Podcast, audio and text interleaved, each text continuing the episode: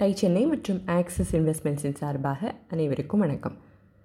இந்த பிராண்ட்ஸை பற்றி தெரியாதவங்க இந்தியாவில் இருக்க முடியாது. இவற்றை உருவாக்குற நிறுவனத்தை பற்றி வேணால் தெரியாமல் இருக்கலாம்.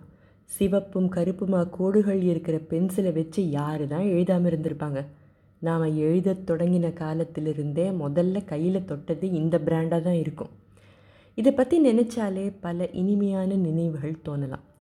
எல்லா விதமான ஸ்டேஷ்னரி பொருள்களையும் உற்பத்தி செய்யும் நம்ம வாழ்க்கையில் பின்னி பிணைஞ்சிருக்கிற ஒரு நிறுவனத்தை பற்றி தான் இன்றைக்கி பார்க்க தொடங்க போகிறோம் எந்த பிராண்டை பற்றி பேசுகிறோம் அப்படின்னு நிச்சயமாக கண்டுபிடிச்சிருப்பீங்க.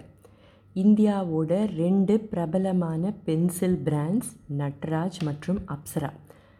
பல பேர் இது வெவ்வேறு நிறுவனங்கள்னால உற்பத்தி செய்யப்படுதுன்னு கூட நினைப்பாங்களா இருக்கலாம். ஹிந்துஸ்தான் பென்சில் லிமிடெட் இந்த நிறுவனம் பென்சில் மட்டும் இல்லை ஷார்ப்னர் எரேசர் ஸ்கேல் பேனாக்கள் அப்படின்னு பல பொருள்களை தயாரிச்சிட்டு வராங்க. ஆயிரத்தி தொள்ளாயிரத்தி ஐம்பத்தி எட்டாம் வருஷம். பாபுபாய் சாங்வி ராம்நாத் மெஹ்ரா மன்சுகானி இந்த மூன்று நண்பர்களால் மும்பையை தலைமையகமாக கொண்டு தொடங்கப்பட்டது தான் ஹிந்துஸ்தான் பென்சில்ஸ்.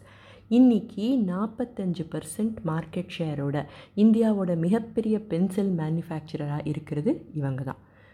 இந்த நிலையை சுலபமாக அடைஞ்சிருக்க முடியாதுன்னு நமக்கு நல்லாவே தெரியும். கொஞ்சம் ரீவைண்ட் பண்ணி பார்க்கலாம். இந்தியாவோட சுதந்திரத்துக்கு முன்னாலேயும் சரி அதுக்கு இமீடியட்டாக அப்புறமும் சரி வெளிநாடுகளிலிருந்து தான் பென்சில்கள் இறக்குமதி செய்யப்பட்டன. வெளிநாடுகளிலிருந்து இறக்குமதி செய்யப்படுற பென்சில்களின் தரத்துக்கு ஈடாக இந்தியாவில் தயாரிக்க முடியல.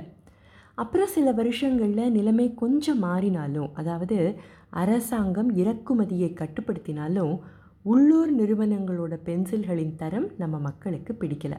அதுக்கு முக்கியமான காரணம் உள்ளூர் பென்சில்களின் விலை வெளிநாட்டு பென்சிலோட விலையை விட அதிகமாக வேற இருந்திருக்கு. இதில் ஒரு பெரிய வாய்ப்பு இருக்கிறத உணர்ந்த இந்த மூன்று நண்பர்களும் ஜெர்மனியில் பல தொழிற்சாலைகளுக்கு போய் தரமான பென்சில்களை எப்படி தயாரிக்கிறதுன்னு கற்றுட்டு வந்திருக்காங்க. திரும்பி வந்து குவாலிட்டி மேலே அதிக கவனம் செலுத்தி மற்ற தயாரிப்பாளர்களை விட மிக உயர்ந்த தரத்தில் உருவாக்க தொடங்கியிருக்காங்க. அவங்க தயாரித்த பென்சிலுக்கு நட்ராஜ் அப்படின்னு பேரும் வச்சாங்களாம். இந்த நிறுவனத்தோட முதல் பிராண்ட் நட்ராஜ் தான். மிக குறைந்த நாட்களிலேயே ஏகப்பட்ட கன்சியூமர்ஸை கவர்ற அளவுக்கு இவங்க செயல்பாடு இருந்திருக்கு. மற்ற பென்சில்களை விட நட்ராஜ் பென்சில் நீண்ட நாட்கள் நீடிக்கும் அப்படின்னு தான் விளம்பரப்படுத்த தொடங்கியிருக்காங்க. அதே அனுபவம் மக்களுக்கும் கிடைச்சதால அமோக வெற்றி.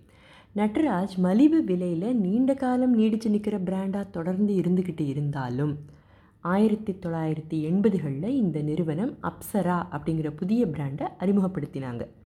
அப்சரா நட்ராஜ் பென்சிலிருந்து சற்று வேறுபட்டு இருந்ததால் அதை அதிக விலைக்கு விற்க தொடங்கியும் இருக்காங்க.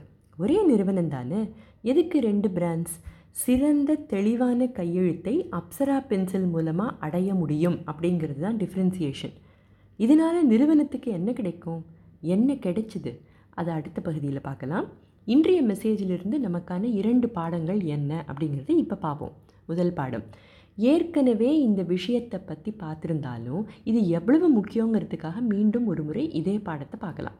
ஆப்பர்ச்சுனிட்டி ஐடென்டிஃபிகேஷன் உள்ளூர் பென்சில்கள் இறக்குமதி செய்யும் பென்சில்களை விட விலை அதிகமாக இருந்ததால் மக்கள் திருப்தியாக இல்லை அப்படிங்கிறத புரிஞ்சுக்கிட்டாங்க ஹிந்துஸ்தான் பென்சில்ஸின் நிறுவனர்கள்.